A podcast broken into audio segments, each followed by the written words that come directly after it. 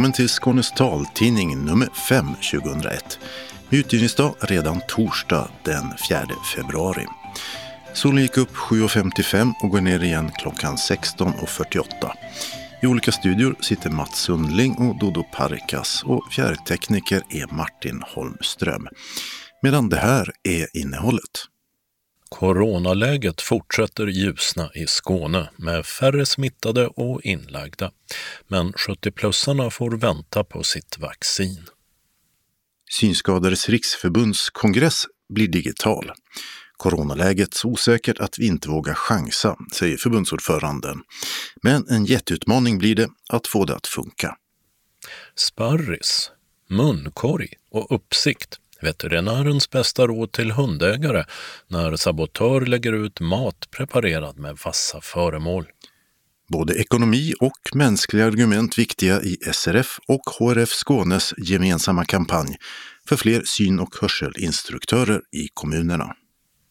Att bli präst med synskada, går det? För 40 år sedan motarbetades Gerd Hackberg när hon ville bli det. Idag är Josefina Solberg med samma synskada präst i Lund och teologistudenten Linus Forsberg är säker på att få jobb. Öppnat och stängt sen med krogar och kulturhotell. Evenemangstips därpå med trädgårdsgata och syntolkad Mello. Och kalendern med modevecka och talboksräv. Anslagstavlan är idag gemensam för hela Skåne med meddelanden och ändringar i kollektivtrafiken. Och allra sist redaktionsrutan. Ja, I Skåne fortsätter covidläget ljusna, även om läget fortfarande är allvarligt och viruset dikterar det mesta. Så här var läget i tisdags när vi gick in i studion för att göra den här tidningen. Antalet smittade och inlagda på sjukhus fortsätter att minska. Sjudagarssnittet för antalet nya hittade fall per dag ligger nu på 565 personer. Och det är den lägsta nivån sedan i november förra året. Och nedgången är reell, sa Region Skånes smittskyddsläkare Eva Melander i tisdags, i alla åldersgrupper. Antalet som testar sig har gått ner, men det har också andelen som testar positivt. Och speciellt glädjande tyckte hon var att antalet fall bland de äldsta minskar, både på boenden och de som bor hemma. Nedgången menade Eva Melander berodde på att de flesta nu följer rekommendationer om att hålla avstånd och liknande. Och om att testa sig om man bor med någon med covid, även om man själv inte har några symptom.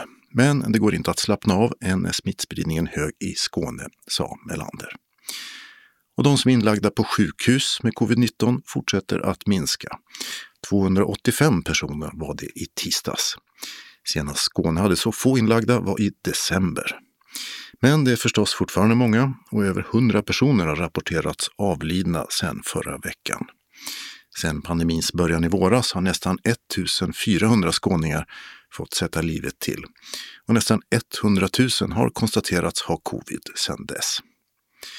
Samtidigt har den nya brittiska mutationen av coronaviruset verkat få fäste i Sverige. Folkhälsomyndigheten har undersökt 2000 positiva prover från olika håll i landet och drygt var tionde var av den nya smittsammare sorten. Vaccineringarna fortsätter med de på boenden och med hemtjänst först i kön. Och snart hoppas Region Skåne vara klar med denna så kallade fas 1 och fortsätta med större grupper som 70-plussare och sedan andra. I fredags blev AstraZenecas covidvaccin godkänt av EU och då också i Sverige. Och nu finns det tre sorter som får användas. Men glädjen över det har grumlats av att alla tre leverantörerna har problem med att leverera som utlovat.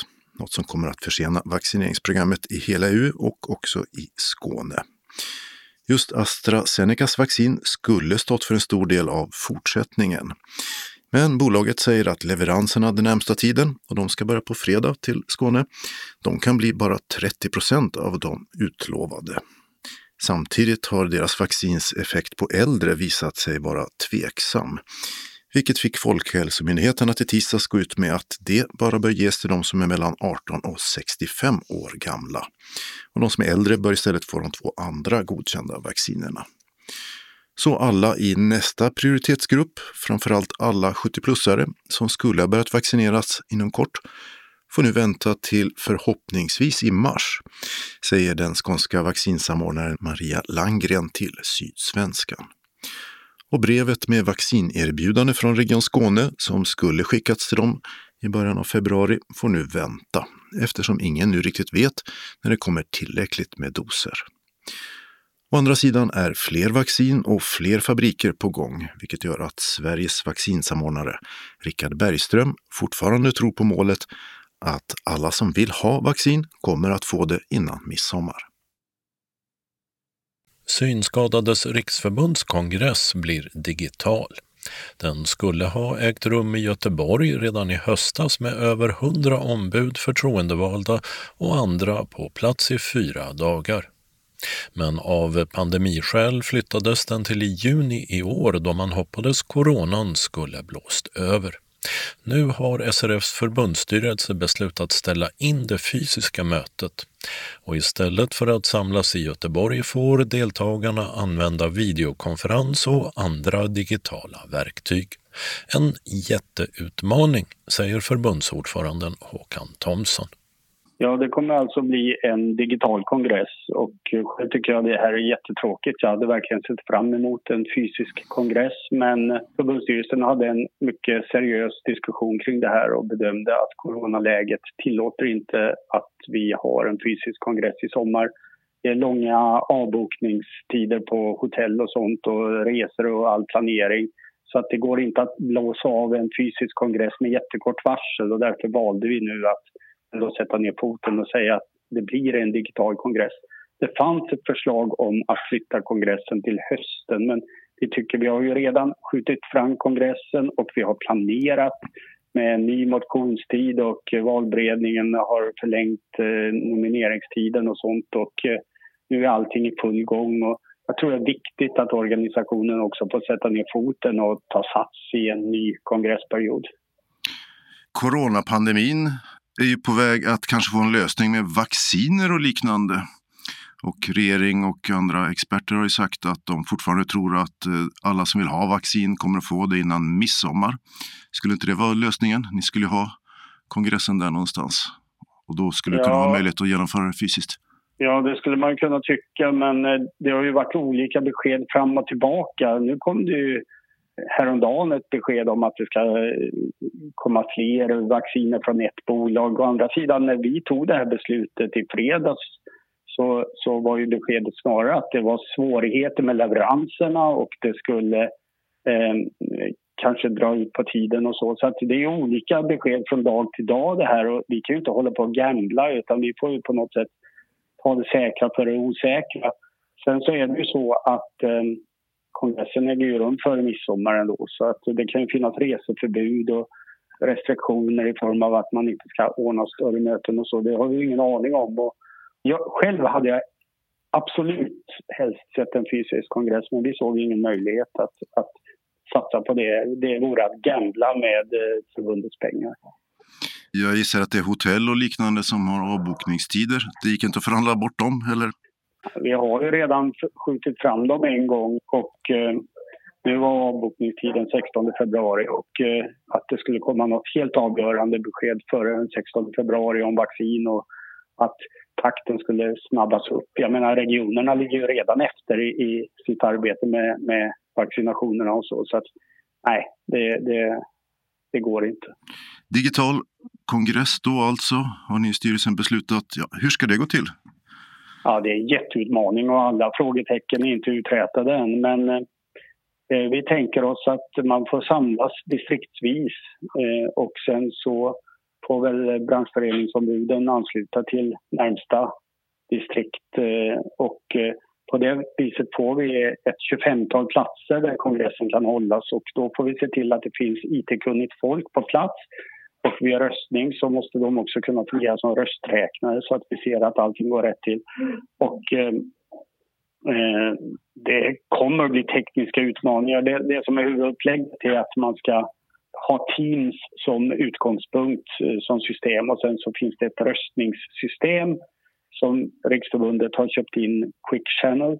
Och där kan man rösta ja, nej eller avstår, så det funkar ju i de flesta omröstningar. Man kan begära ordet. Men eh, däremot när det gäller val till förbundsstyrelse och så, så kommer det bli valsedlar som skickas ut till varje ställe där ombud sitter och så får vi rösta slutet och eh, sen får rösterna räknas från plats till plats. Så det blir lite melodifestival över det hela. Okej, okay, alltså fysiska valsedlar som räknas i, i valkretsarna då så att säga och så rapporterar man via det här verktyget då? Ja, på något sätt. Jag, jag kan inte svara på alla detaljer men, men det finns ett upplägg. Däremot så har vi inte kvalitetssäkrat det här och tanken är väl också att köra någon, något prov så att eh, ombuden känner sig bekanta med tekniken och så. Och det var också en anledning till att vi behövde fatta det beslutet just nu. Därför att då finns det ju fortfarande några månader kvar till kongressen så att vi hinner finslipa på allt så att det sitter så bra som möjligt. Det här är en jätteutmaning. Det känns inte kul att behöva göra det här experimentet. Men vi såg oss som sagt var inte ha något annat val. Sa SRFs förbundsordförande Håkan Thomsson. Kongressen, som nu alltså blir digital, är sedan tidigare planerad att hållas den 17-20 juni i år. Reporter var Mats Sundling. Bullar och kött preparerat med glas och spikar. Ja, det har hundägare hittat på olika ställen i Malmö under hösten och vintern. Och att syftet är att skada hundar råder det inget tvivel om. Det säger Malmöpolisens presstalesperson Eva-Gun Westford. Man preparerar alltså bakverk och annat eh, gott till hundarna för att de ska lukta smaka och skada sig. Var har de här bullarna hittats då? Man har hittat, det som jag upptäckte, eller när jag först hörde talas om det, det var det vid en hundrastplats i Rörfostaden i Malmö. En publik hundrastplats som eh, många besöker, inhägnad, kan eh, släppa loss sin hund som får lov att snusa och, och dofta en stund där och göra ifrån sig. Och det är ju, det är ju där den uppmaningen vi kan ge till att man eh, kontrollerar först. Och det där är ju svårt för en eh, person som inte ser. Och i och med att det ligger på en hundrastplats så är alltså meningen att hundarna ska ta skada? Absolut, det är så vi ser på det. Vi har en, en situation i Malmö just nu med ett par uppmärksammade eh, händelser kan jag säga och det är eh, det här att man skadar träd medvetet till, som, och förstör träd genom att skära loss barken. Men det är också att man ehm, eh, preparerar eh, hundmat och lägger ut där hundar brukar gå. Och vi har haft det här problemet eh, i, i somras och då handlade det om att man eh, krossade glas och strödde ut på lekplatser där barn är. Ett barn skadades på en lekplats i somras. Någon skadad hund har inte rapporterats, men bland Malmös hundägare är oron stor. Susanne Nordell har relativt nyligen skaffat ledarhund. Alltså, min första reaktion var skräck och ilska och en sorts eh, sorg. Jag blev ledsen över att människor kan vara så funtade att man kommer på en så elak idé och man funderar en stund på just vad det är för sorts människor som gör det. Men naturligtvis så måste man ju släppa det. Jag tror inte man kommer få svaret utan eh, man får fundera på hur man ska rädda sin hund från att bli utsatt för detta. Och hur har du gjort då? Jag valde att gå och köpa en munkorg. För jag tänker att jag ser inte var min hund nosar och hon är väldigt glad för att nosa. Och det jag då kan göra för att skydda henne är att se till att hon inte kan få in någonting i munnen. Och då får jag berömma henne lite extra när hon gör saker och jag har lärt mig stoppa in belöningsgodis i munkorgen. Och jag kan känna mig trygg och då kan hon till och med få nosa lite mer än vanligt. För nu vet jag ju alltså att jag inte måste vara lika mycket på min vakt som jag brukar behöva vara. Så hon är med på att ha munkorg? Ja, hon är faktiskt det. Hon ruskar rejält på sig när man tar den av henne men hon är snäll och lydig när jag sätter på den och hon har inte tappat nosglädjen och hon kan vifta på svansen när man säger något snällt till henne. Så att jag tror att hon är okej okay med det. Och när vi inte är i Malmö så slipper hon ha den och då känns det också tillfredsställande. Har du stött på någon sån här preparerad bulle eller korv eller så när du har varit ute eller? Nej, inte vad jag vet och jag brukar vara väldigt noga med att peta i hennes mun så att mig veterligen har jag inte det. Men hon är mycket glad för bröd och jag stöter på väldigt mycket skräp i Malmö. Så att bröd är mycket vanligt. baguetter och jag tror att det är bröd som följer med olika maträtter som slängs i buskarna. Och det är hon mycket glad för så att jag tror att det skulle vara mitt i prick för henne så att skulle hon få fatt på en sådan bulle så skulle jag säkert finna den i hennes mun för att eh, det är just ett, en, ett livsmedel som tilltalar henne menar jag. Så att risken är väldigt hög att, att en sån, hade jag inte munkorg så skulle jag nog stöta på en. Och hon äter upp det också, hon inte bara nosar på det? Hon tar det i munnen, sen brukar hon oftast bära det en liten stund. Så jag har ju tur som kan hinna plocka ut det mesta ur munnen. Men det är ju en rädsla, så det är ju förfärligt. Jag har löst det och jag har valt att försöka inte gå och vara upprörd hela dagarna. Men första dagarna kände jag mig väldigt ledsen och väldigt misstänksam. Och jag sa till min man, vi kan inte bo kvar i den här stan. Så illa tyckte jag det var. Nu då? Nu tycker jag att, eh, som sagt, jag måste förhålla mig till detta. Det är bara det jag kan göra, det är det enda. Jag kan tyvärr inte hitta personen som, som gjort det här elaka, otrevliga och jag kan inte ändra på att det har skett. Men jag kan förhålla mig till det. Till skillnad från Susanne Nordell har Mikael Haraldsson inte skaffat munkorg till sin ledarhund, men han är lika upprörd. Jag tycker det är helt galet. Man undrar ju vad det är för någon som får för sig att göra det och man, ja alltså att man så vill sabotera helt utan någon anledning eller någonting. Så det, och visst, man kan ju vara lite orolig för sin hund också, att den får i sig det här. Nu eh, så har jag inte skaffat någon munkorg till min hund för jag tror att hon kommer spotta ut just när det gäller glas och spik. Men jag kan ju vara orolig att man kanske hittar på värre saker. Om det är någon som vill sabotera så kanske man får för sig att lägga ut gift eller råttfällor eller något som faktiskt skulle skada mer. Nu tror jag förhoppningsvis att den här som saboterar inte kommer på de här värre sakerna. Så att om det kollar sig med glasbullar så är jag inte jätteorolig. Men jag kan vara orolig att man kan hitta på eh, saker som kan vara farligt på andra sätt. Men du tror inte att din hund skulle äta en bulle med glas i? Eh, nej, hon har ju plockat upp bullar eller satt skräp, men hon vill gärna bära det i munnen. Eh, och hon tuggar, så det kan ju vara lite olika från hund till hund. Men min hund tycker om att bära på saker. Och då, då är jag inte jätteorolig just med bullar som man har gömt glas i, för det kommer hon nog inte svälja. Men avsikten är ju att skada, så att det, det är ju nog det, det är ju själva uppsåtet som jag är rädd för och tycker är fruktansvärt. Har du stött på något sånt här eh, preparerat bullar? Eller? Nej, det har, nej, nej, det har jag inte gjort. Jag brukar gå där på förbi där det har funnits bullar på Sankt Pauli kyrkogård. Och då har jag varit extra observant då. Så att jag, då har jag inte låtit henne nosa och så då har hon fått. Men eh, jag har inte stött på det själv. Vad ska man då göra om man tror att hunden fått i sig en preparerad bulle? Konstantin Strömbäck är veterinär vid Synskadades riksförbunds ledarhundsverksamhet labradorer. Det är hundar som väger oftast 20 kilo mer. Och är det, är det mindre vassa föremål så brukar lyckligtvis de passera genom magsäck och tarm eh, på ett naturligt sätt utan att vålla skador. Mitt bästa tips om man har en hund som är egentligen eh, väldigt benägen att äta saker ute, att den här perioden när man vet om att eh, det råder förhållanden när man har de här bullarna eventuellt ute. Då kanske man kan lägga på en munkorg på hunden för att förebygga helt och hållet att hunden får i sig någonting.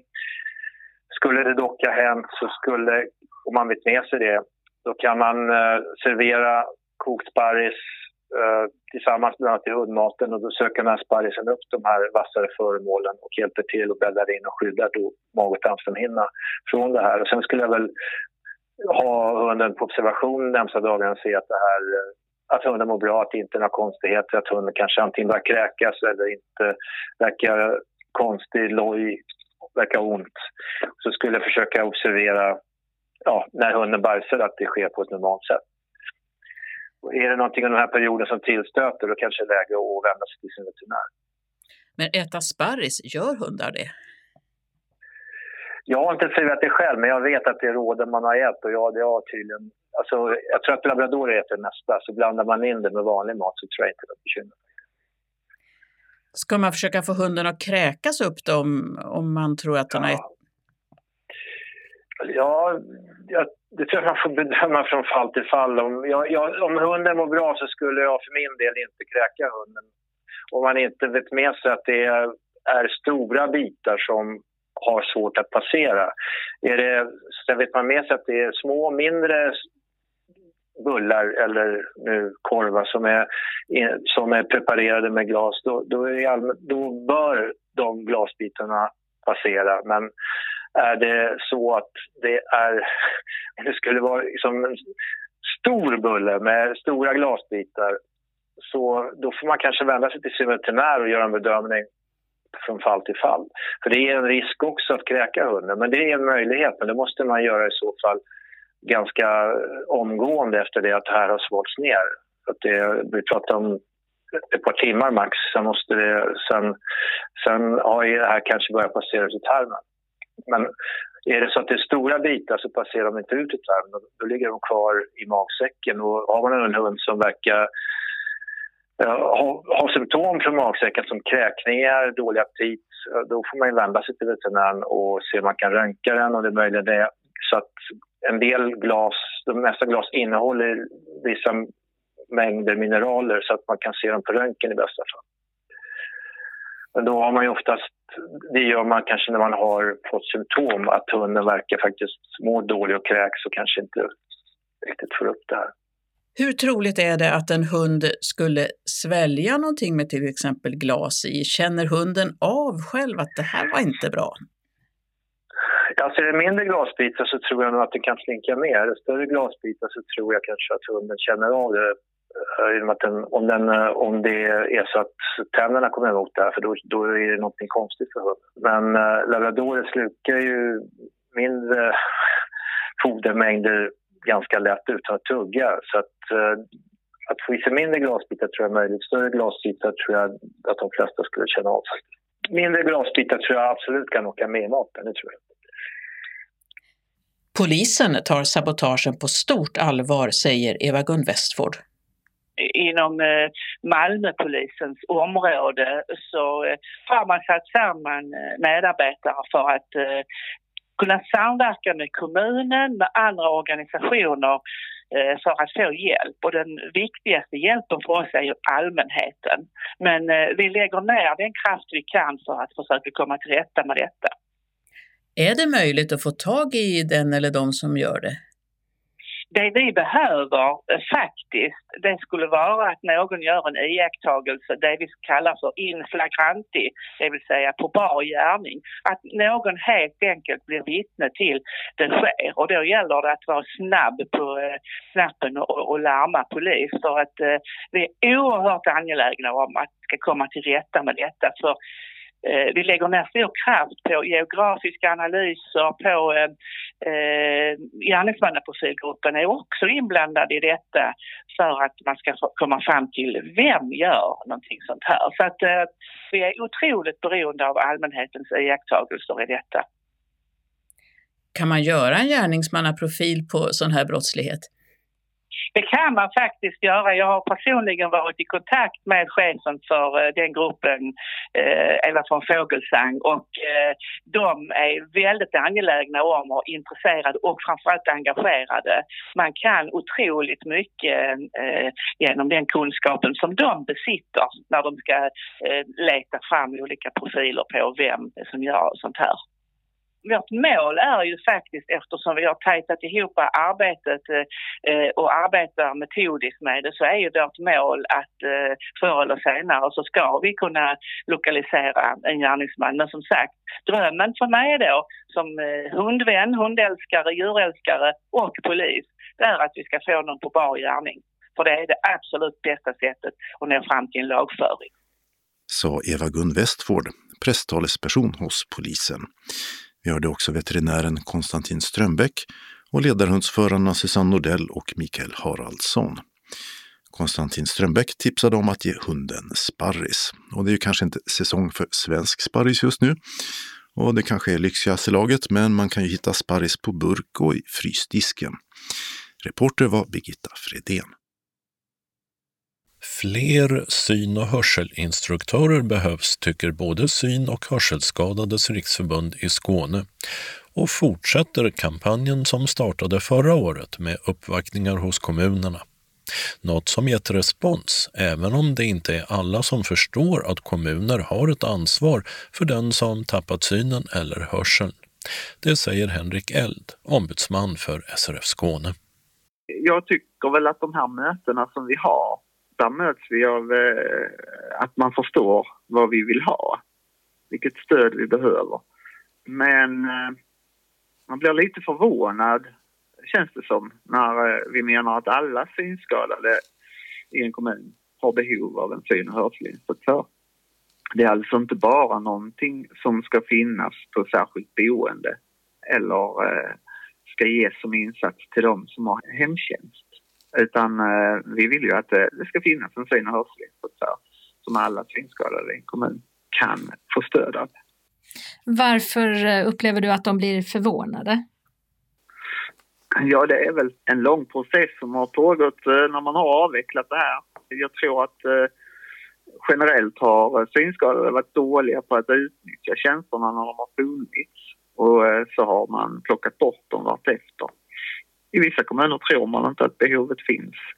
Men det gör det och det är väldigt viktigt att det är rätt person som har rollen som syn och hörselinstruktör för att eh, det behövs ett visst mått av eh, uppsökande verksamhet i det här också. Att gå ut och marknadsföra sig.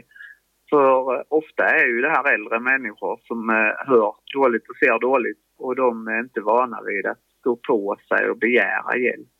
Jag tror att det är väldigt många som skulle ha nytta av det men vet man inte att det finns så frågar man inte efter det.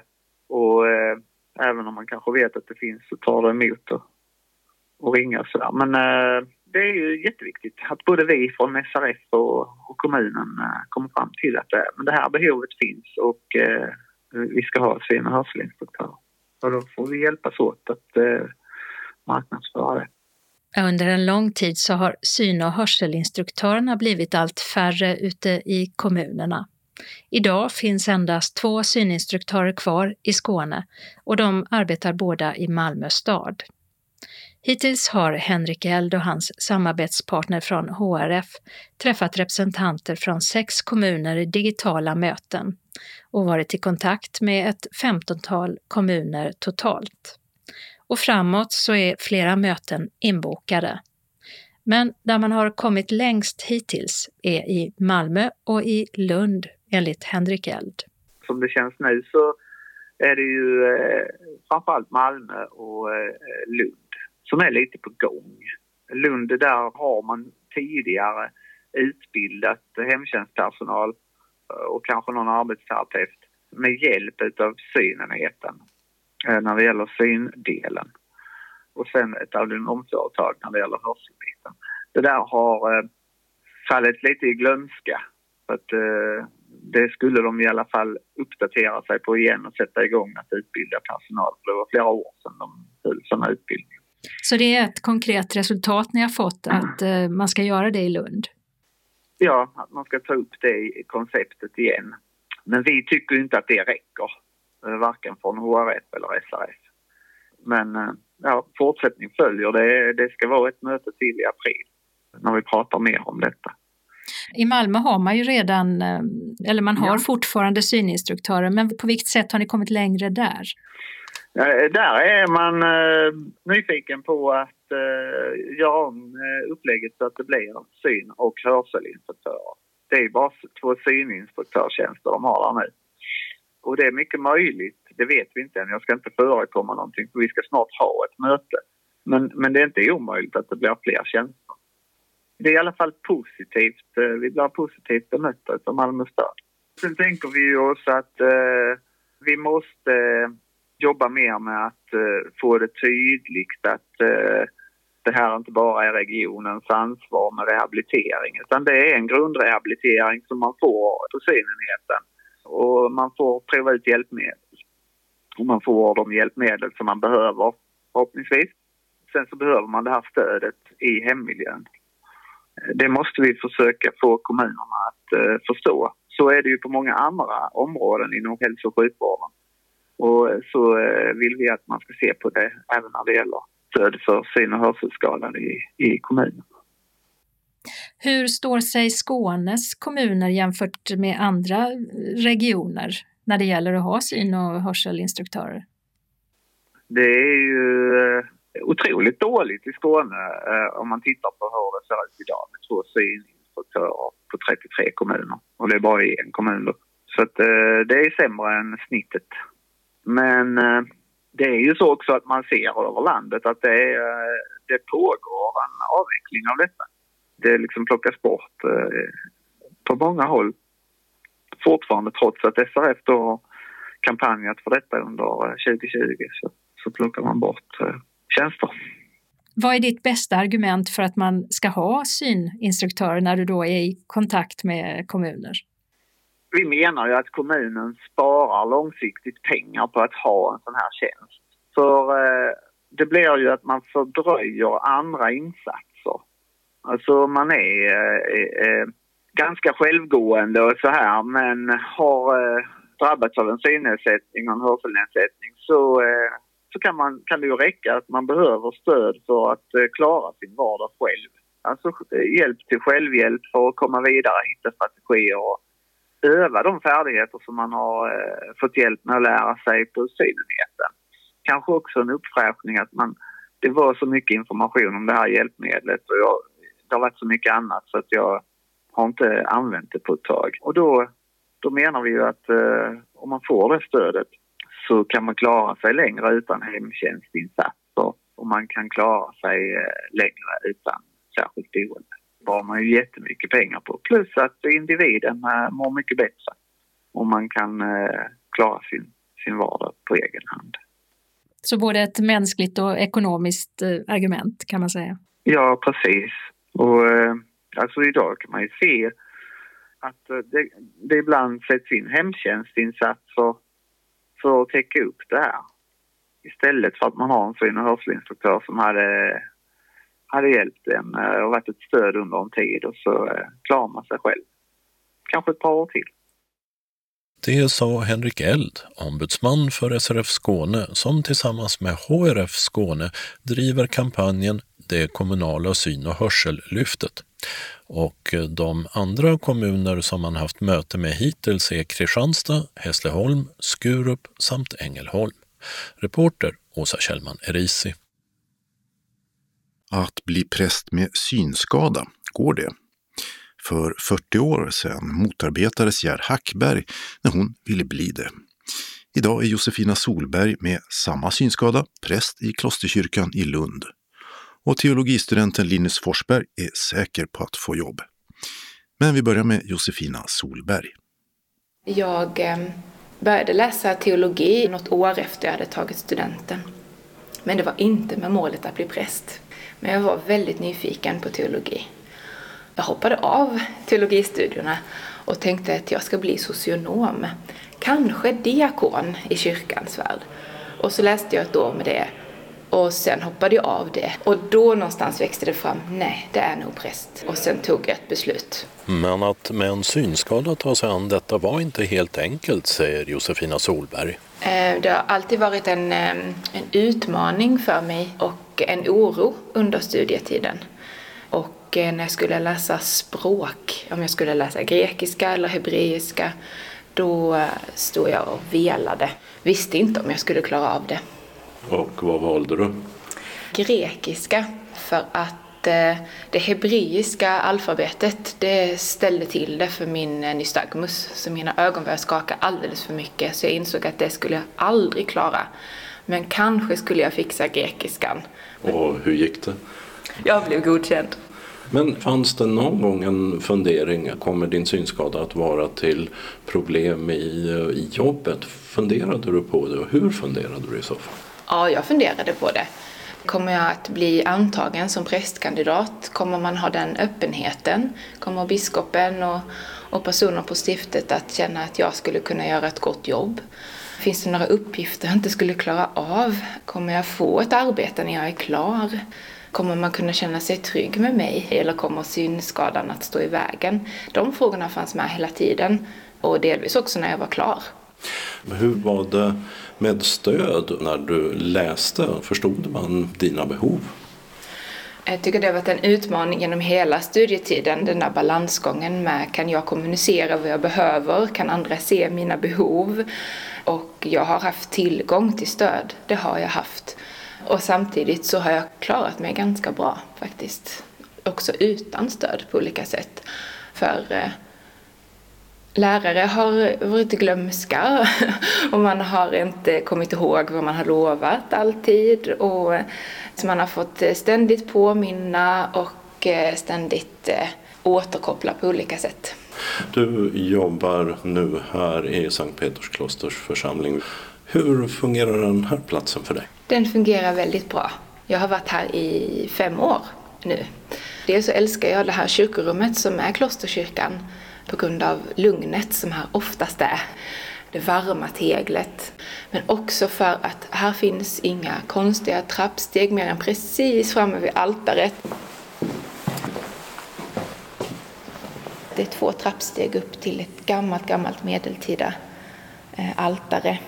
Och sen är det faktiskt en markering här i eh, den här trappavsatsen. Är det en kontrastmarkering? Det är en kontrastmarkering. Det var tydligt att vi behövde kontrastmarkering och det var lite så här, de här runda vita prickarna var inte så estetiskt snygga i den här kyrkan. Så vi försökte hitta ett alternativ och då blev det ett mönster som är som en, ja, vad ska man säga, som en fläta, som en evighetssymbol som bara fortsätter och fortsätter. För mig retar det ögat lite grann så min nystagmus börjar slå och det är bra för då vet jag att jag ska se upp i trappan. Då blir jag uppmärksam. Ja, där är predikstolen. Ja. Där, står du där uppe någon gång? Eh, nej, jag står aldrig där. För att jag tycker att det blir sånt ovanifrån perspektiv. Det är lite som att prata i huvudet på folk. Jag tycker inte att det blir någon kontakt och något möte att stå i predikstolen. Så jag brukar stå faktiskt precis här, det vill säga mitt i kyrkan. Här brukar jag stå och predika. Och jag, jag tittar ju ut mot församlingen väldigt mycket när jag leder gudstjänst och när jag förkunnar. Men jag ser ju inte en enda människa. Möjligtvis ser jag att det sitter folk där, skuggor av huvuden. Men jag kan inte se reaktioner, jag kan inte se ansiktsuttryck. Men att det har varit en sån utmaning och erövring för mig att liksom bryta ur min bubbla och ändå nå ut och att välja att söka ögonkontakt även om jag inte kan se. Sen har jag utvecklat eh, en liten strategi eh, i församlingen när jag möter folk. De som jag möter i gudstjänst varje vecka, alla vet om det. Jag är väldigt öppen eh, med att jag ser dåligt. Och när jag träffar människor inför dop och vigslar och begravningar så säger jag faktiskt ingenting förrän precis på slutet. Eh, så det, det, framkommer alltid, men jag skapar en relation utan att min synnedsättning står i vägen just då. Och sen genom att öppna mig för det som är lite av min sårbarhet så skapas en djupare relation istället. Vem är du? Josefina, ja. Ja, men det har vi sett innan. Ja. Jag vet, det är du som ja. jobbar här. Ja. Och utanför Klosterkyrkan i Lund väntar Gerd Hackberg, pensionär och tidigare biblioteksanställd samt talbokstipsare. Men även med en prästbana som aldrig blev av i bagaget. Jag sjunger i solo ibland. Jag sjunger inte här, jag sjunger ju Helgan. Jag skulle säga det är Helgan. Ja, det är Helgan. Ja. Lycka till! Ja. ja, ha det så gott! Hej, hej det, det, känns så väldigt både och det här. Ibland tänker jag så åh vad skönt att jag inte jobbar, det var skönt. Men ibland blir jag ledsen. Men man får ändå rycka upp sig och gå vidare, det är inget annat. Det är ju tur att det börjar ändra sig då, det kan man ju säga nu, att de börjar faktiskt ta vara på folk. Det är ju på tiden. Men vad var det som... Eh, du har studerat teologi, du är teologikandidat men du blev inte präst. Jag var först eh, biskopen i Karlstad då eh, vi träffades på Grand Hotel och jag var ju med i den teologgruppen och jag hade praktiserat. Och jag förstod ju att vissa präster inte tyckte jag var... Och då säger den här biskopen, ja vi har så mycket problem. Det ja, så att det är inte så lätt. Har man tagit in någon så blir man inte av med dem. Det är ganska oförskämt faktiskt. Sa han det till ja, dig? Ja. Och sen så försökte jag komma över det här och det sades ju inte att det var synen men det är klart att det hängde ihop med Ja, och det krävs så mycket att man ska vara säker och hur man är som person. Och det, det hänger ju ihop liksom hur folk ser på en. Hur man... Men eh, kom du så långt att du provpredikade och, och så? Ja, ja, ja, ja, jag har ju haft gudstjänster och så. Jag tyckte mycket, och folk tyckte om det, att jag sjöng och att jag predikade och så. Så det var ju inget fel på det. Dessutom lekte jag präst när jag var 5, 6, 7 år hos min farmor. Jag hade väl inte varit på så många gudstjänster men då hoppade jag upp på en stol och så pratade jag. Så att jag har alltid gillat det där med att hålla predikningar och tal och sånt. Men eh, sen efter några år så kunde jag inte glömma det här utan jag kontaktade Lunds stift och träffade en adjunkt som jag hade känt lite. Och då säger hon så här att eh, Eh, ja, de vill bara ha unga tjejer och hur skulle du klara av det här med ditt handikapp? Då sa hon det rakt ut. Alltså, och då, då minns jag att jag tänkte nu, nu är det om jag ska lämna kyrkan. Jag övervägde det men det gjorde jag inte. Men... Eh, jag tänkte på en sak och det är att eh, det som skiljer dig och Josefina åt trots att ni har eh, i princip samma typ av synnedsättning så är det att du har då de här väldigt tjocka glasögonen mm. och det syns tydligare mm. på dina ögon. Henne mm, så syns det inte på. Mm. Tror du att det hade varit lättare om det inte hade varit så att säga så påtagligt för um, de som sa nej till dig den gången att acceptera dig? Ja, det tror jag absolut är en av orsakerna. Det är helt klart att jag har ju alltid mött sådana där konstiga motstånd, inte bara i kyrkan utan överhuvudtaget. Så att, eh... Nej, men jag tror du har en, en, en, stor poäng där med utseendet. Jag tror att det är... Men jag märker att de som känner mig sen efter ett tag va, så vänjer ju folk sig vid glasögonen och ögat och så vidare. Det är ju, så är det ju. Du har ändå sökt dig fortsatt till uh, kyrkan? Ja, det har ju varit upp och ner. Jag menar ett tag så var jag så arg på alltihopa och, och, och liksom tvivlet och kallelsen och hela alltihop. Men sen eh, för 20, cirka 20 år sedan så började jag sjunga i en kör. Det var en väninna som tog med mig och det var ju jätteroligt att träffa folk och gemenskap. Och jag har ju alltid velat sjunga egentligen. Alltså jag har ju haft det va? men så sa mina föräldrar nej, nej. Och när du sjunger, känner du att du har hittat din plats ändå eller? Jag hade ju gärna gjort det andra också i och för sig, det måste jag ju säga. Men eh, jag har ju tagit sånglektioner i, jag vet inte, minst 15 år vad det är nu. Så det har ju, jag har ju lagt mycket på pengar men det har det varit värt. Därför att det har ju påverkat både kropp och psyke, eh, hela alltihop. Att jag tycker det är som en förkunnelse. Alltså jag, jag försöker framföra texterna sen på Bach och så. De innehåller väldigt mycket, både melodin och, och, och texterna. Så att jag ser det som en slags förkunnelse i alla fall. Även om det inte är mina ord. Så. Mm, mm, mm. Vad står det här? Mm. Så kort var den följden. Nej, då får man snart ge sig. Vad fara ska man ta för något? Man får vara glad att man ser något. Det är ju faktiskt så. Ja, jag ska väl ta en psalm Så kort var den följden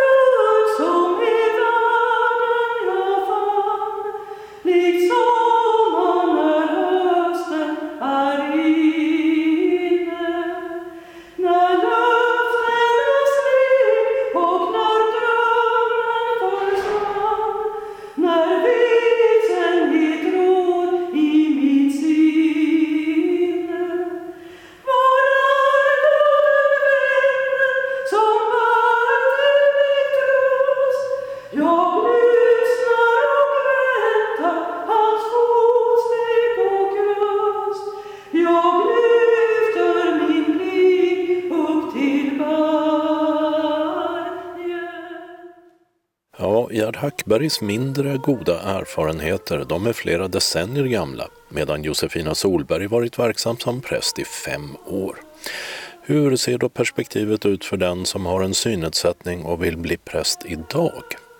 Linus Forsberg, tidigare riksordförande för US Unga med synnedsättning, är i början av sin utbildning till präst i Svenska kyrkan och läser vid Teologiska högskolan Johannelund i Uppsala.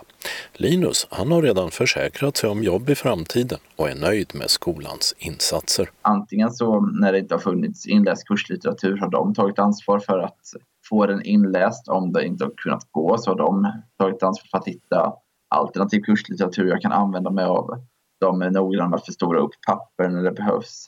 Om det är så att någonting saknas som inte egentligen hör med utbildningen att göra ser de ändå till att också fixa det. Du ser en del. Vad är din synstatus? Jag ser ungefär 10 procent så att jag kan läsa svartskrift när det är förstorat. Men när det är kurslitteratur och det blir väldigt mycket text, då har jag den inläst. Och hur pass bra resultat blir det på ehm, de inläsningar du får? Generellt sett så har jag tyckt att det har fungerat bra. Där har jag haft en dialog med skolan i och med att det just finns en del komplikationer med kurslitteraturen. Det är ganska svåra termer med fotnoter och annat. Därför försöker skolan ofta se till att jag får åtminstone kurslitteratur på svenska. Så att det har varit flera böcker där. Mina kurskamrater har haft engelsk litteratur men det har fått det på svenska för att det ändå ska underlätta lite grann. Och det har fungerat bra. När du började, förväntade du dig att det skulle fungera eller var du orolig för att det kommer att bli praktiskt strul?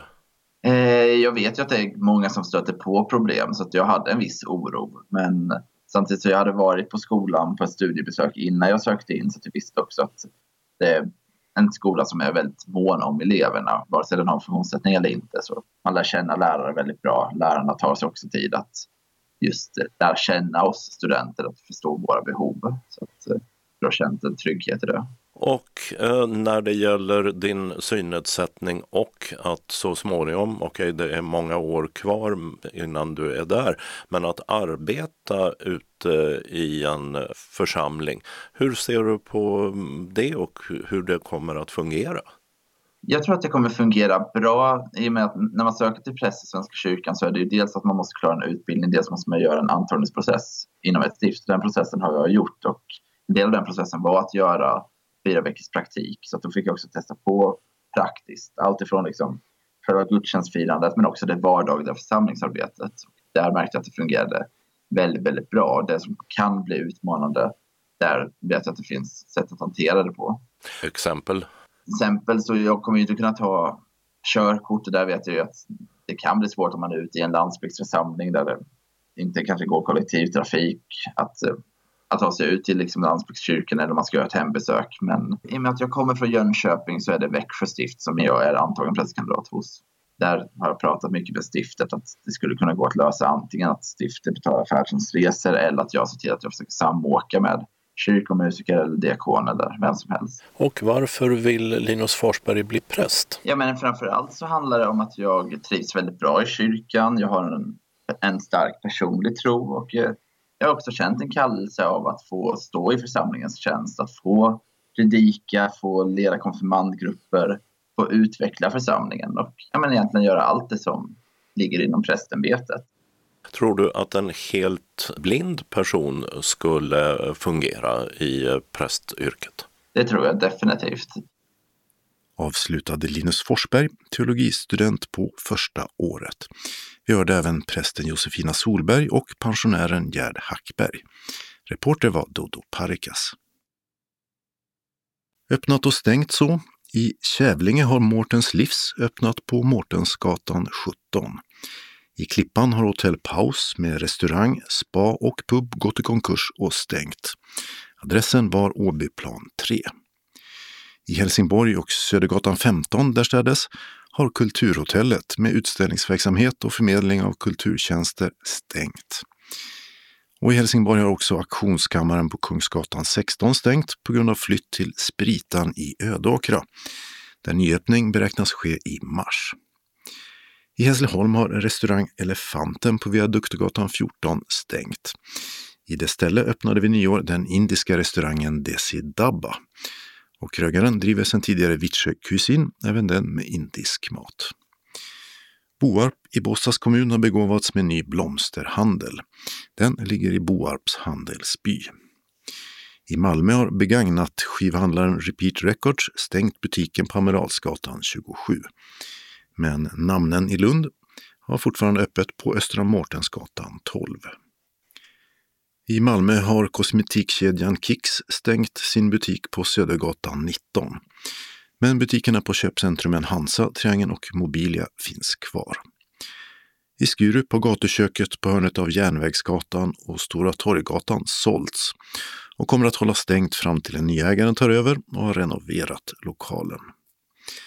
Och i Kristianstad har biljardpartiet på Lastageplatsen 5 hållit stängt sedan slutet av förra året. Nu har man öppnat en tillfällig servering av baguetter, wraps och liknande i en foodtruck på Postnords parkeringsplats vid Vattentornsvägen. När själva biljardsalongen öppnar igen är osäkert. Och i Sjöbo har en takeaway-restaurang med vietnamesisk mat, Vietnam Food, öppnat på Västergatan 13. Evenemangstips och vi börjar med syntolkad melodifestival. Nu på lördag 6 februari 20.00 drar årets deltävlingar igång i SVT. Programledare första kvällen är melloräven Lena Philipsson och den tidigare mellogeneralen Christer Björkman. Artisterna är Kadja To, lillasyster, Jessica Andersson, Paul Rey, Arvingarna Nathalie Brydolf och redan segertippade Danny Saucedo. Två bidrag röstas vidare till final och två går till Andra chansen. Sista deltävlingen går 27 februari, andra chansen den 6 mars och den svenska finalen med Måns Zelmerlöw som programledare den 13 mars. Pandemin gör att det i år inte blir några fullpackade arenor utan allt sänds utan publik.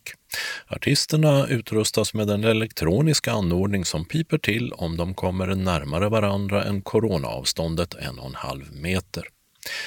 Det krävs dock inte att deltagarna är testade. Syntolkningen nås via SVT Play och SVT 24. Själva Eurovisionsfinalerna de äger rum 18 till 22 maj i Rotterdam. Hur det blir med närvaro på plats i Nederländerna för artister och publik då beror på coronaläget. Victoriateatern i Malmö lägger ut gratiskonserter på nätet via sin Youtube-kanal.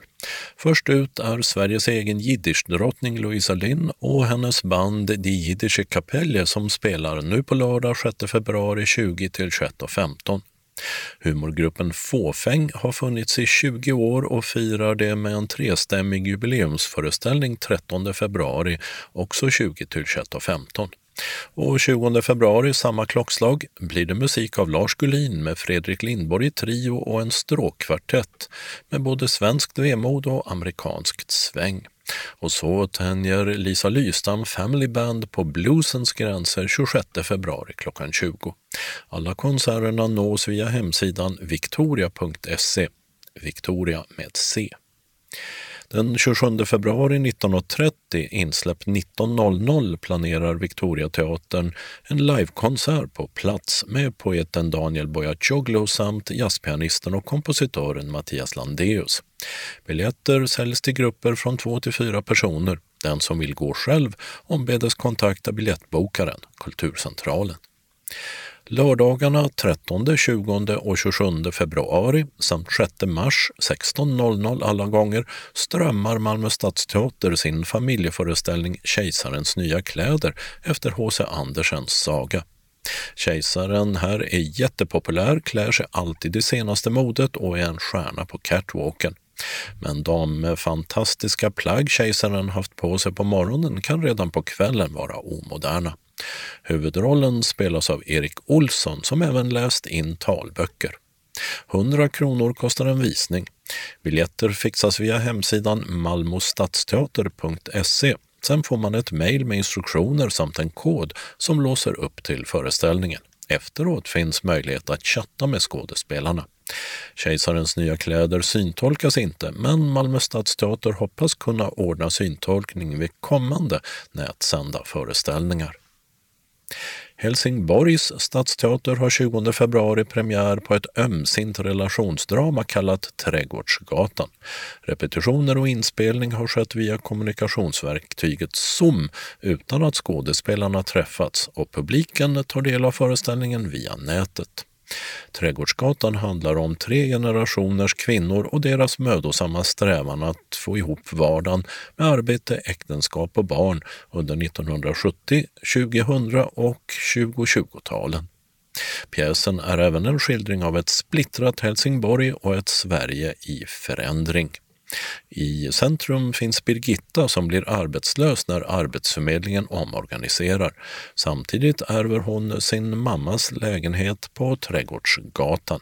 En adress som bokstavligen delar Helsingborg mitt i tu i ett norr och ett söder. Föreställningen, som inte heller den är syntolkad, är gratis och kommer från och med 20 februari och åtminstone till sista mars att finnas på Helsingborgs stadsteaters hemsida helsingborgsstadsteater.se. Vannås skulpturpark öppnar igen 6 mars. Här finns många skulpturer utomhus och även ljudliga verk.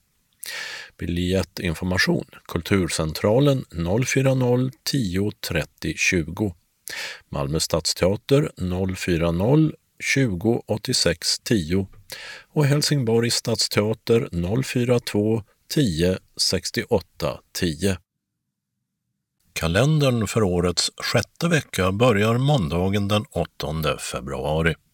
Detta datum för 160 år sedan utropade sju amerikanska delstater i syd Amerikas konfedererade stater. Så småningom följde ytterligare sju delstater efter, varpå det amerikanska inbördeskriget utbröt mellan nord och sydstaterna. En av de viktigaste skiljelinjerna gällde slaveriet som fortsatt stöddes i syd samtidigt som centralmakten i Washington betraktades med misstänksamhet. Och att en skiljelinje finns kvar än idag visade sig ju nyligen när den amerikanska demokratins institutioner i Washington angreps efter Donald Trumps valförlust. Namnsdagsbarnen denna dag, de heter Berta och Bert. Tisdagen den 9 februari har 40 dagar gått av det nya året. I USAs senat inleds det andra riksrättsmålet mot den tidigare presidenten Donald Trump, denna gång för uppvigling i samband med att en folkmassa stormade Kapitolium i början av året. Skulle Trump fällas kan han aldrig bli vald igen, men för en fällande dom krävs kvalificerad majoritet med två tredjedelar av senatens röster, något som verkar osannolikt eftersom få republikaner verkar stödja ett fällande. Stockholms modevecka, eller Stockholm Fashion Week, är i år digital och drar igång denna dag med visningar, filmer och föreläsningar. Trots sitt namn varar evenemanget bara i tre dagar. Och i Pokljuka i Slovenien börjar skidskytte-VM. Namnsdag, det har Fanny samt Franziska. Onsdagen den 10 februari infaller Iris namnsdag. 75 år har passerat sedan FNs generalförsamling höll sitt första möte. Någon FN-skrapa fanns ännu inte i New York utan man möttes i London. På dagen tio år senare öppnade högkvarteret på Manhattan. Den konservativa brittiska premiärministern Margaret Thatcher har en egen dag uppkallad efter sig. Inte hemma i England, men väl på Falklandsöarna nära Argentinas kust, där det 1982 under Thatchers regeringstid utspelades ett krig mellan britter och argentinare om överhögheten över ögruppen. Britterna behöll den till priset av omkring 250 brittiska och 650 argentinska soldaters liv. Torsdagen den 11 februari har Yngve och Inge namnsdag. I Japan där firas nationaldag eftersom den första kejsaren som hette Jimmo kröntes detta datum år 660 före vår tideräkning. Lundahistorikern Dick Harrison menar dock att omvandlingen till ett regelrätt kejsardöme ägde rum redan decennierna kring år 600 och att monarkin växte fram under flera sekel dessförinnan. För tio år sedan ledde de politiska protesterna under den så kallade arabiska våren till att Egyptens president Hosni Mubarak detta datum avgick. Folkmassorna på Tahrirtorget i Kairo jublade, men den demokratiska våren utbyttes i nytt militärförtryck i Egypten. 80 år fyller ishockeylegendaren och NHL-spelaren Ulf Sterner. 1962 var han med och såg till att Tre Kronor tog VM-guld. Fredagen den 12 februari har Evelina samt Evi namnsdag. År 1771, alltså för 250 år sedan, inföll fettisdagen detta datum.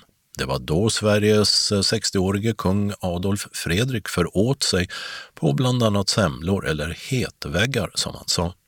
Han hade grundat rejält med bland annat surkål, kött med rovor, hummer med mera. Men efter att även ha stoppat i sig semlor i mängd blev det stopp. Både för glufsandet och kungens liv. Lördagen den 13 februari är Agnes samt Oves födelsedag. 90 år tillbaka i tiden föddes skådespelaren Tore Bengtsson i Malmö. Han spelade bland annat på Fredriksdalsteatern och Dramaten men är troligen mest känd för taltidningens läsare som mycket flitig talboksinläsare genom åren. En sökning på hans namn på Legimus ger 2035 träffar med allt ifrån böcker av Sofie Elkan över Fjodor Dostojevskij och Tage Erlander till deckarförfattaren Jan Mårtensson och dessutom eh, någon statlig utredning. Tore Bengtsson pendlade mellan Stockholm och Malmö och avled 2015. Söndagen den 14 februari tar veckan slut med Valentins namnsdag, alltså alla hjärtans dag. I den autonoma spanska regionen Katalonien är det val till det lokala parlamentet. 2017 uppnådde självständighetsivrande partier majoritet varpå regionen också utropade självständighet, något som definitivt inte gillades av centralregeringen i Madrid. De stoppade den lokala autonomin tillfälligt och utlyste nyval i Katalonien varpå självständighetsivrarna åter vann. Fängelsedomar för politiker som lett utbrytningsförsöken och höga coronatal tycks dock för tillfället ha lagt sordin på självständighetsfrågorna. Även i Kosovo är det parlamentsval denna dag. Och hade inte Malmöskådespelaren Lars Passgård gått bort 2003 så hade han denna dag fyllt 80 år. Anslagstavlan börjar med ett meddelande från Skånes taltidning. Så här i coronatider är det inte alla dagar som kansliet är bemannat här på taltidningen. Vi försöker enligt restriktionerna att jobba hemifrån så mycket det går och hoppas att ni har förståelse för situationen. Det går alltid bra att lämna ett meddelande på telefonsvararen så återkommer vi så snart vi kan. Eller skicka mejl till adressen Skanes taltidning skane.se. Och vi påminner om att meddelanden måste vara oss tillhanda tidigare än tidigare, nämligen på fredagar. Eftersom vi numera gör tidningen på tisdagar istället för onsdagar som tidigare. Synskadades riksförbund, Sveriges civilförsvarsförbund och ABF söker instruktörer med synnedsättning. Sveriges civilförsvarsförbund är en frivillig försvarsorganisation som arbetar för ett säkrare samhälle, både till vardags och i kris. Nu sökes personer med synnedsättning eller blinda personer som vill utbilda sig till instruktör inom Sveriges civilförsvarsförbund. I mars 2021 har du chans att vara med på introduktionsträffar för att få veta mer om vad instruktörsuppdraget innebär.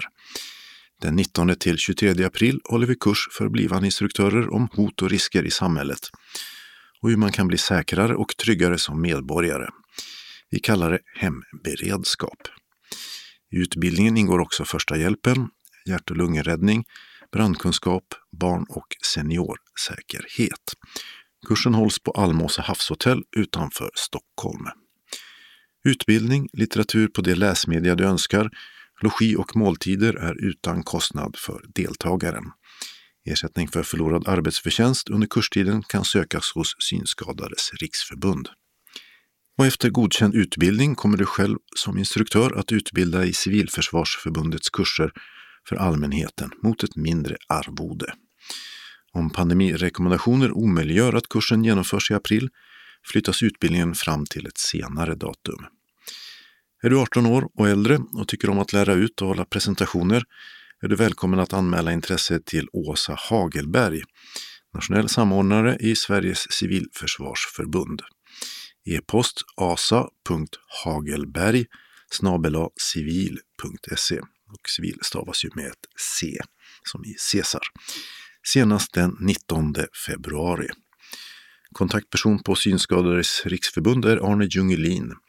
E-post arne.jungelin srf.nu. Telefon 08-39 93 33.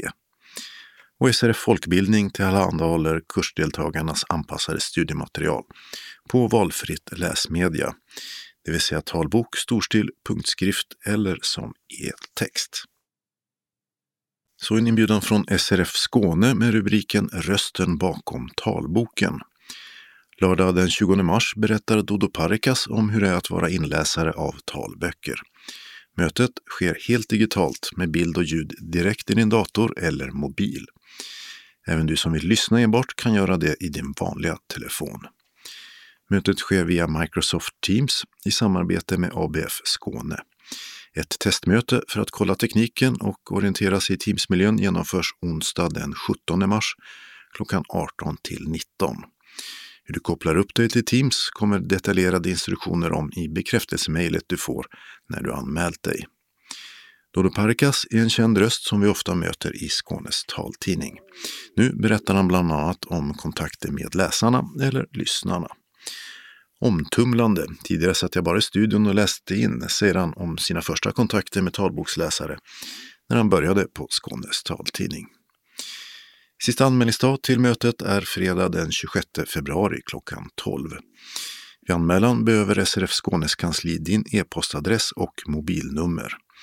Du anmäler dig på telefon 040-777 75 eller via e-post till srfskane srfskane.se. Tider för lördagen. Klockan 9.30 till 10 är det tid för uppkoppling. Klockan 10 till 12 sker så föredraget med tid för frågor och en kort paus på det. 12.15 till 12.30 blir utvärdering och avslutning. Teknisk samordnare är ABF Skåne och du betalar ingen deltagaravgift. Frågan om träffen besvaras av aktivitetsansvariga Maj-Britt Ryman. E-post majbritt.ryman gmail.com eller telefon 070 324 6609 eller av mötesmoderator Jan-Olof Asp, e-post jan-olof.asp srfskane.se telefon 070 554 36 28. Varmt välkommen hälsar arbetsgruppen för kultur och fritid. Den lokala delen av anslagstavlan börjar med ett meddelande från Synskadades förening Kristianstad Bromölla som meddelar att alla planerade aktiviteter inom föreningen är inställda till och med juni månad inklusive kamratträffar, älgsafarin, vattengympan och bokcirkeln. Endast årsmötet ska genomföras via telefon. Vi hoppas att samhället snart normaliseras igen så vi kan träffas och ha trevligt ihop som vi brukar. Tills dess, var rädda om er, ha det bra och håll humöret uppe, hälsar styrelsen. Kristianstad Bromölla kallar sina medlemmar till årsmöte. Du är välkommen till årsmöte lördag den 13 mars klockan 14 till 16.30. Mötet äger rum per telefon. Tiden är väl tilltagen. Telefonkonferenser tar cirka en timma. Det blir sedvanliga årsmötesförhandlingar. Stödjande medlemmar har ingen rösträtt men får gärna närvara. Sista anmälningsdag är fredag den 12 mars klockan 12. Anmäl dig till TINA, telefon 070-635 41 14. Efter anmälan får du telefonnummer och deltagarkod per e-mail eller telefon då deltagarantalet är begränsat till 30 deltagare. Och handlingarna till mötet kommer i ett separat utskick. Välkommen hälsar styrelsen. SRF Lundabygden, som täcker Burlöv, Kävlinge, Lomma, Lund och Staffanstorp, bjuder in till kulturafton onsdag den 10 februari. Ulf Svärd från ABF Mittskåne kommer att informera om vad ABF står för och kan erbjuda föreningslivet som kanske någon ny cirkelverksamhet som man kan delta på distans i i dessa coronatider. Detta klockan 18 till 21 i föreningslokalen på Tordensvägen 4i i Lund eller via telefon. Din anmälan behöver vi ha senast den 8 februari och glöm inte att meddela om du kommer delta per telefon eller från föreningslokalen när du anmäler dig. Hjärtligt välkomna till årets första kulturafton. SRF Lundabygden bjuder också in till en SRF-träff måndag den 22 februari. Petra Ramberg från Lunds stadsbibliotek informerar då om hur du lånar talböcker och Daisy-spelare på biblioteket och hur Legimus fungerar. Vi får också lite tips på nya talböcker. Det gör hon mellan klockan 14 och 16 i föreningslokalen eller via telefon. Din anmälan hit behöver vi ha senast den 15 februari. Hjärtligt välkomna till denna SRF-träff. SRF Norra Skåne kallar till årsmöte. Välkomna till SRF Norra Skånes årsmöte söndag den 7 mars klockan 14 till cirka 15.30. Vi har bjudit in Karin Axelsson som ska leda årsmötesförhandlingarna. Karin är kommunstyrelseledamot, Omsorgsstyrelsens ordförande och Kommunala tillgänglighetsrådets ordförande i Hässleholms kommun. På grund av coronapandemin kommer vi hålla årsmötet på telefon. I styrelsen hoppas att så många som möjligt kan delta. Gör då så här. Ring 08-120 490 20. En röst hälsar dig välkommen. Slå därefter koden 0138 fyrkant. Alla kommer att få handlingarna hemskickade. Anmäl dig senast söndag den 28 februari till Anna-Lena Pekkele, telefon 0451 231 01 eller via mobilen 070 36 00 647. Alla hälsas hjärtligt välkomna av styrelsen. Medlemmarna i SRF Ringsjöbygden kallas härmed till årsmöte söndag den 14 mars. Information och årsmöteshandlingar erhålles efter anmälan om deltagande. Och anmälan ska ske senast fredag den 26 februari till Birgitta på telefon 0705 503 261 eller på telefonen 0413 541 333. Välkomna hälsar SRF Ringsjöbygden och styrelsen genom B Johansson. SRF Trelleborg med omnejd kallar också dem till årsmöte. Detta lördag den 6 mars klockan 14. Det hålls som telefonmöte. Styrelsen, kassör, revisorer och samtliga övriga medlemmar hälsas välkomna. Direkt efter årsmötet stannar den valda styrelsen kvar för ett konstituerande möte. Till mötesordförande har vi bjudit in vår kontaktperson Per-Arne Andersson från SRF Skånes distriktsstyrelse. Vill du själv ställa upp som förtroendevald under kommande år eller ha förslag på andra personer?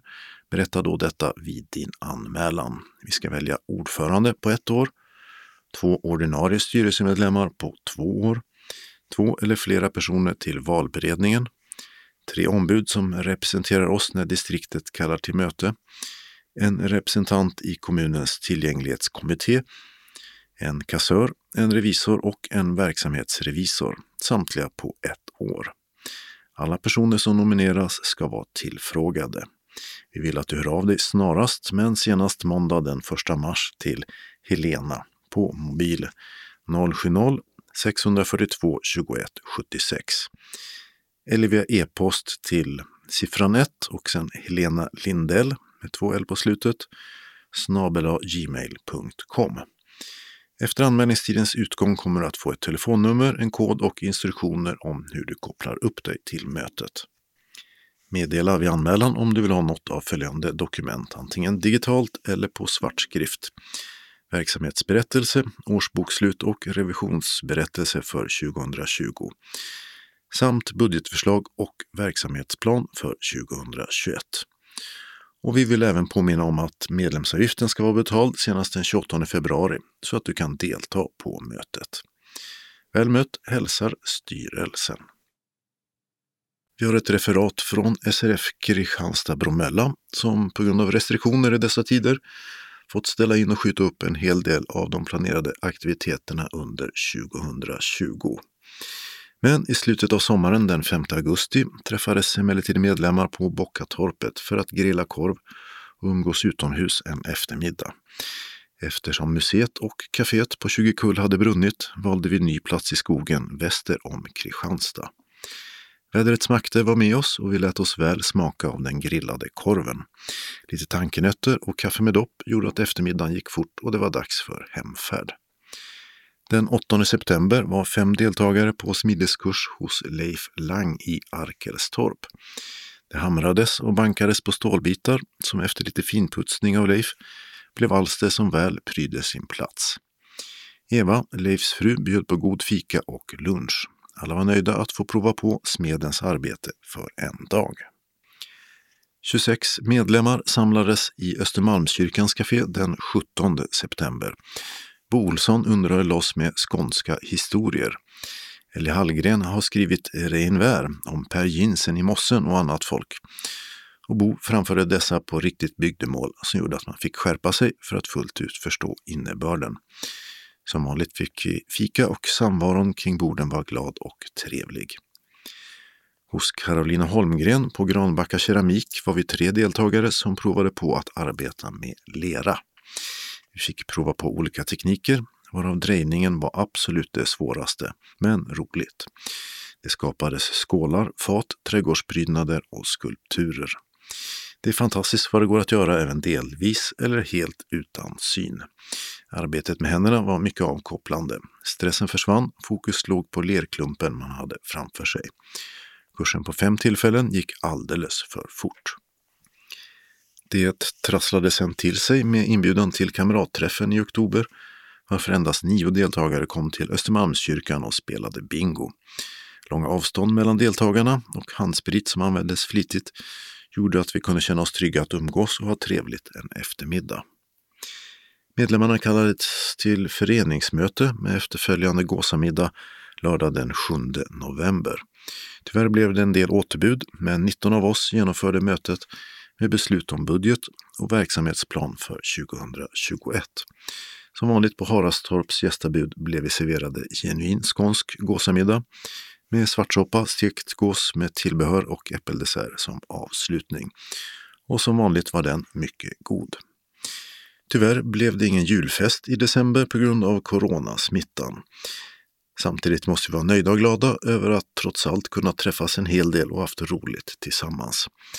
Vi hoppas alla att det nya året 2021 ska bli bättre så vi kan fortsätta med den varma och trevliga samvaron vi brukar ha. Hälsar Agneta Nilsson. Vi avslutar med några tillfälliga förändringar i kollektivtrafiken. Tågen mellan Lund och Helsingborg började i måndags köra som vanligt igen efter två månaders reparationsarbeten på Västkustbanan. I november upptäckte man ju en mängd fel på spåren som ställt in avgångar och gjort att tågen fått köra långsammare med dubbla restider som följd. Men nu ska resan Lund-Helsingborg gå lika fort som innan felen upptäcktes. I Ystad har man börjat asfaltera om på gamla Lundavägen, vilket får regionbuss 307 att ta nya vägar. Stängt har hållplatserna Vaktarebacken, Bjäresjö, Gröna Hill och Hunnestads smedja samt Hunnestadskorset Läge om där bussarna mot nordväst brukar stanna.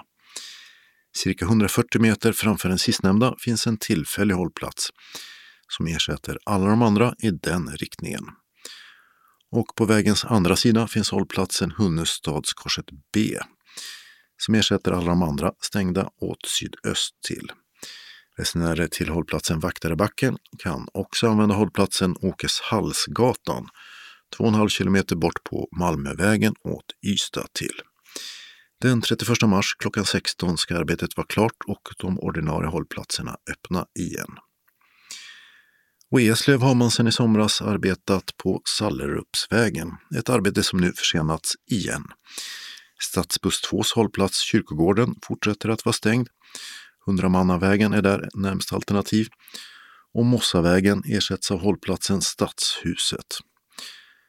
Först den 31 mars klockan 21 sägs det arbetet vara klart. Och med det var det dags att sätta punkt för veckans Skånes taltidning. Nästa nummer kommer nästa torsdag, i alla fall i CD-form, eller på fredag om Postnord så vill. De har ju den här veckan börjat med varannandagsutdelning i hela Skåne. Den som lyssnar på oss digitalt via hemsida, podcaster, via MTM-system eller Legimus eller något annat elektroniskt sätt får oss ju redan på onsdagen alldeles oavsett vad Postnord nu hittar på. Hur som helst så hörs vi nästa vecka. Skånes taltidning ges ut av Region Skånes psykiatri och habiliteringsförvaltning. Ansvarig utgivare är Martin Holmström. Postadress Jörgen Ankersgatan 12, 211 45 Malmö. Telefon 040-673 0970. E-post Skanes taltidning snabela skane.se och hemsida skanestaltidning.se. Vi hörs igen. Hej då!